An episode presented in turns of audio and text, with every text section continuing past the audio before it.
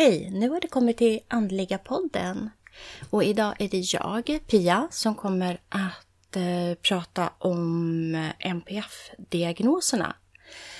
Jag känner att för mig är det jätteviktigt att eh, vi som har NPF-diagnos eh, ska få ehm, kunna ha tillit till den forskningen som finns. Och eh, just att inom den andliga världen så är det väldigt mycket prat om att eh, de här diagnoserna inte finns. Och sen har man väldigt enkla lösningar på de här diagnoserna. Och jag tycker att, jag förstår inte, jag förstår faktiskt inte varför så många inom andligheten har ett sånt stort behov av att eh, ta bort den här forskningen. Att eh, vi som har de här diagnoserna inte ska få den hjälpen som vi har rätt till när vi får en diagnos.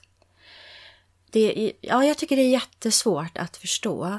Är det så att man själv har en diagnos eller tror att man har en diagnos och eh, inte vill eh, genomgå en utredning, det är ju helt frivilligt. Jag skulle kunna förstå det mer om det vore så att vi tvångsdiagnostiserade ehm, eh, människor eller eh, tvångsmedicinerade människor. Men ehm, det gör vi inte, utan en, en diagnos är frivillig i alla fall från 18 års ålder när man är vuxen och om man vill ha medicin eller inte. Eh, och som jag sa förra gången jag pratade om det här, som barn är det ju eh, föräldrar, skola och läkare, psykologer som går ihop och bestämmer det här. Och eh, där kan det ju såklart finnas jätteproblem om föräldrarna inte vill. Och de här andra tre instanserna, det, det kan jag förstå. Men det, det tar faktiskt inte bort forskningen. Det är många till och med som hävdar i, inom forskningen att det här är en av de mest forskade eh, sjukdomarna som finns. Det finns jättemycket forskning på det här. Och eh, det senaste som jag hörde nu, det var att eh, då, då vill man få in att det här har med eh, den här ett och ett halvt års vaccineringen, eh, NPR-vaccinet mot mässling, påssjuka och röda hund. Och att det blev en enorm våg av ökning där. Och eh, det är inte sant. Och jag tror att det här kommer ifrån att det eh, finns en man som gjorde en forskning eh, på 1998, eller en forskning, han, eh, ja, han kallade det för det. Jag kommer inte ihåg om det var 12 barn som han gjorde det på och sen så började det här att spridas. Och den där hänger ju fortfarande kvar i de här kretsarna då som, eh, som inte tror på någon forskning och någon vetenskap. Men den är sedan länge, ja det, det är inte så en, en, forskning går till överhuvudtaget. Så att de, den är verkligen förkastad.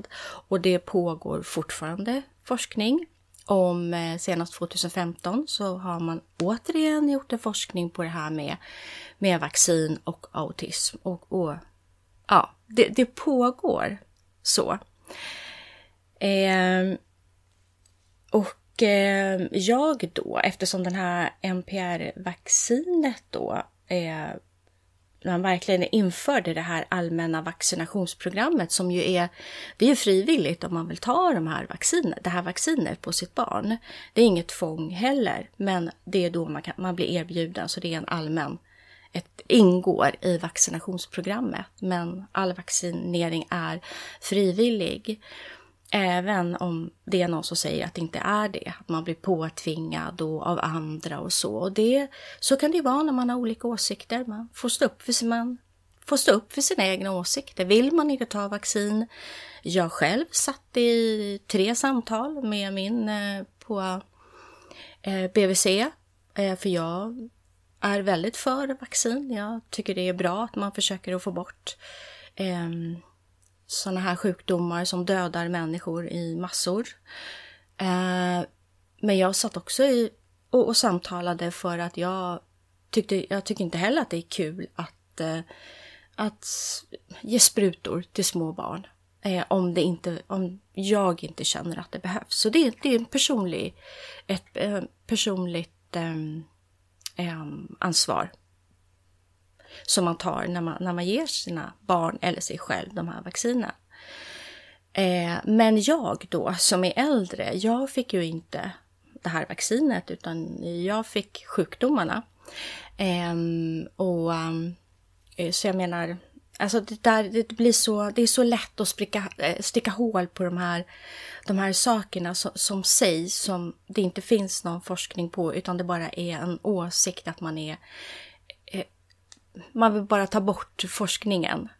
Så, men på min tid då, då liksom, och, och, det var liksom det här att det inte fanns innan, att det liksom inte fanns på världskartan, att de här diagnoserna fanns, det, det är ju verkligen inte sant. Och jag förstår inte om man tror på det här själv när man säger det. Men på min tid då, när jag var ung, då var det ju, då gick ju de här och det var ju pojkarna i OBS-klasser.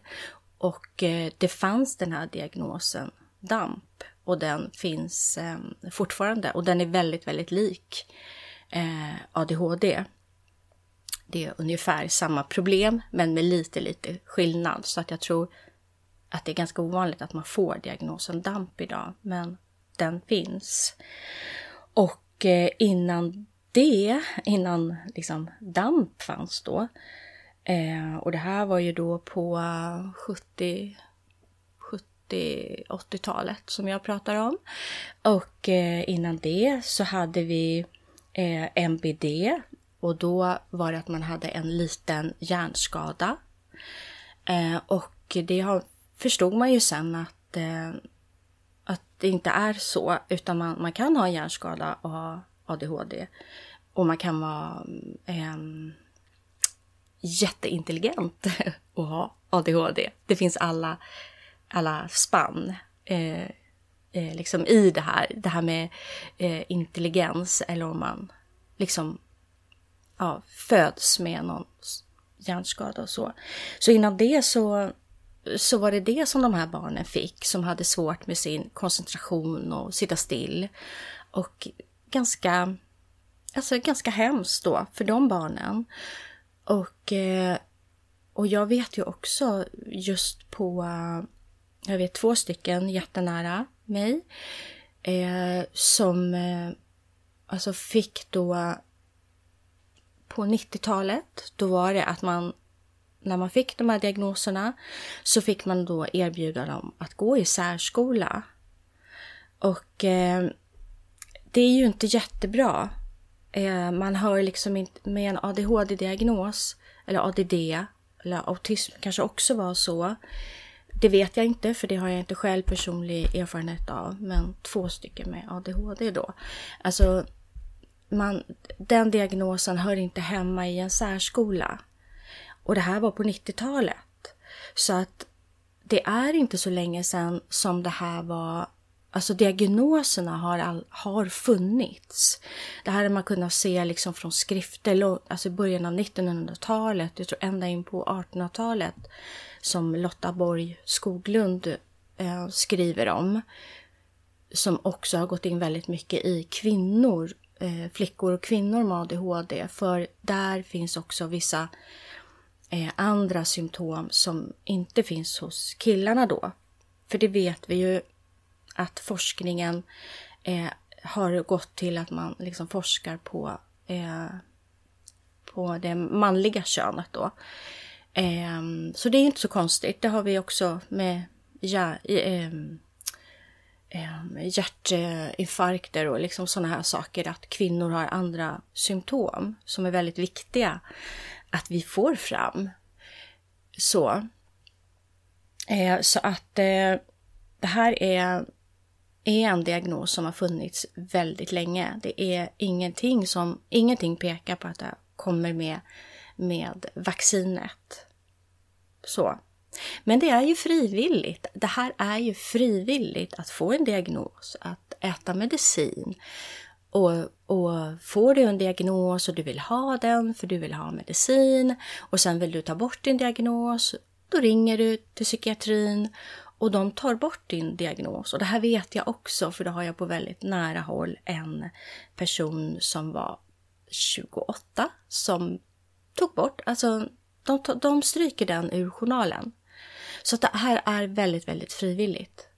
Så, så att ah, det är så svårt för mig att förstå hur, varför man eh, inte vill att de här människorna ska få hjälp. Så. Och det är också det här att man säger att det har ökat en massa. Det är inte heller sant. Utan det, det handlar om att eh, vi, och, och i samband med att den här ökningen då, att det är eh, eh, ja, nu glömde jag bort vad jag skulle säga. Där tappade jag tråden. Men jag har ADHD, så det gör man lite då och då. Nej, men den här ökningen då, att det handlar mycket, jo, att det liksom har, kriterierna har ändrats och det har blivit lättare att få ADHD. Och det är inte heller sant, utan det handlar om den här forskningen mycket på flickor och kvinnor. Att eh, flickor har ofta mer redskap eh, att ta till och det tänker man också, läkare tänker att det handlar en hel del om det här sociala, hur, hur vi eh, uppfostrar våra barn. Att flickor får mer tillsägelse att vara tysta, att uppföra sig på ett visst sätt, att det finns vissa saker där som skiljer åt. Plus att vi är ju liksom biologiskt olika också. Men där kan det uppträda kanske i 12-årsåldern, att det liksom har jag tror att det var sju förut, för där kan man se pojkar väldigt, väldigt mycket när man börjar skolan. Medan flickor kan klara ettan, tvåan, trean och så kommer det kanske i fyran när hormoner strömmar till och det blir större krav och sådana saker. Och det är ju också någonting att det har blivit mycket mer krav i skolan nu på egenarbete. Och, och det är också någonting som ställer till det då för dem med de här eh, NPF-diagnoserna och just med ADHD när man har väldigt svårt eh, med det här att planera, strukturera och koncentrera sig så har ju det också blivit att man att det, det är svårare. Det har blivit svårare i skolan. Men eh, går man in och läser då så är det fortfarande att det är ungefär mellan 2 till 4 procent av de vuxna som har det och mellan 5 till 7 procent av barnen som har det. Eh, och eh, det är också det här med, kan vara lite skillnad då på det här med om man har ADHD, om man har väldigt mycket hyper, så kan det lugna ner sig som vuxen. Så att man kanske, man, det är inte så att man blir av med diagnosen, men det kan kännas så för att den här hyperaktiviteten har varit det som är det främsta och sen så blir man äldre och med olika hormoner och man lär sig och så, så, så försvinner det. Och då, då kan man ju också kanske tänka att man inte har den och så får man den borttagen. Du behöver kanske inte medicinera, du vill inte och sådana saker. Eh, och medicin är ju alltid eh, frivilligt och på vissa funkar det jättebra. De jag har pratat med, kommit i kontakt med under de åren sen jag fick för ungefär fem år sedan, så, så är det i flesta fall så funkar det jättebra. Men man kan få vara, ha tålamod. Och sen har jag också träffat sådana när det inte funkar. Så att det, men det är ju alldeles frivilligt. Så. Man träffar sin läkare en gång i halvåret och pratar om sin medicin. Eh, så att därför, men de som inte har det här H då, som, eh, de, där kan ju problemen bli större när man blir vuxen också. Det, där kan det växa. För att man har den här oron och allt det här inuti. Så att, eh, men så siffran är ganska stabil och sen är det vissa områden eh, där det kan vara, man har en högre siffra eftersom det är väldigt ärftligt också. Så att, ja. Så. Ehm, och, och, och just det här att man, liksom man vet ju i forskningen också vad det är, att det är de här signalämnena liksom i hjärnan. Alltså det kemiska eh, signalämnen, och hormoner och så som, som gör det här. Så att allt det där vet man. Så det är inte bara att sluta äta socker som, som är liksom själva, ja, sen är problemet löst. Det är, det är en alldeles för allvarlig diagnos. Det är, det kan gå väldigt illa om man inte får hjälp. Och hjälpen kan ju komma utan läkare också. Men det är, och det är därför det är så, tycker jag, så otroligt viktigt att komma ut med, alltså vi, vi att det, det faktiskt är forskning på det här. För att det är inte bara man har inte bara en liten släng av det. Eller man är inte bara ovanligt eh, kreativ. Eller har ovanligt mycket tankar i huvudet. Eh, då, då har man liksom inte ADHD. Utan du har också, du kan ha det, men du har också väldigt mycket eh, problem av din diagnos. Eh, och eh, ja, ja, de här signalämnena, det är ju liksom då dopamin och noradrenalin som man liksom har kunnat se. Så att det är, det är någonting man vet och någonting man ser.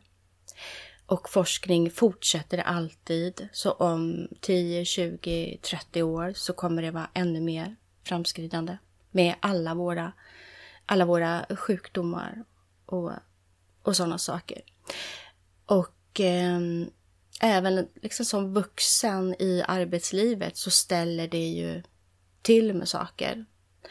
Att även om man är jättehögfungerande så äh, även, alltså man, ja då drar jag till med något här nu då, men alltså även om man är läkare man är jurist så kan man ha, klara av jobbet jättebra. Men hemma är det jättemycket problem. Eller så kan det vara så att man klarar av skolgången jättebra. Man lyckas få de här utbildningarna med jättemycket hjälp och så som man har rätt till. För det finns mycket hjälp på, på de flesta universitet och sådana saker nu. Eh, då kan det ändå vara, liksom enligt Socialstyrelsen då, så är det tror jag 43 procent av männen som klarar av att jobba heltid. Jag tror siffran var 37 procent av kvinnorna som klarar av att jobba heltid. Och det är inte en jättebra siffra. Och då handlar det mycket om det här att man, man går in, man får de här utmattningsdepressionerna, eh, symptomen då, går in i väggen. Så att nej, jag kommer att fortsätta att lägga ut lite sådana här avsnitt när jag, eh, jag får det skickat till mig av vänner, andliga vänner med ADHD och andra vänner också. Eller när jag själv hör någonting, för jag tycker det här är superviktigt. Och eh, jag undrar om eh, det finns någon annan som har någon annan forskad diagnos som känner att eh, den också blir, alltså att det blir så här förringas väldigt, väldigt mycket. Att man vill ta bort den forskning som finns och då automatiskt den hjälpen eh, som finns. Så får ni jättegärna höra av er. Eh, så ja, eller om någon vill prata om det här med ADHD så är ni jättevälkomna. Jag kan säga att jag jag brinner för det här med diagnosen. Jag tycker det är... Jag själv fick ett sånt lyft när jag fick min diagnos. Men problemen är ju inte borta. Men jag kan förstå mig själv och acceptera mig själv. Och de i min omgivning kan också förstå och acceptera vissa delar av mig som annars kan vara lite svårare. Så. Men eh, vill ni komma i kontakt med oss? Anliggarpodden gmail.com eller på Instagram som vanligt. Ha det så bra. Hej då!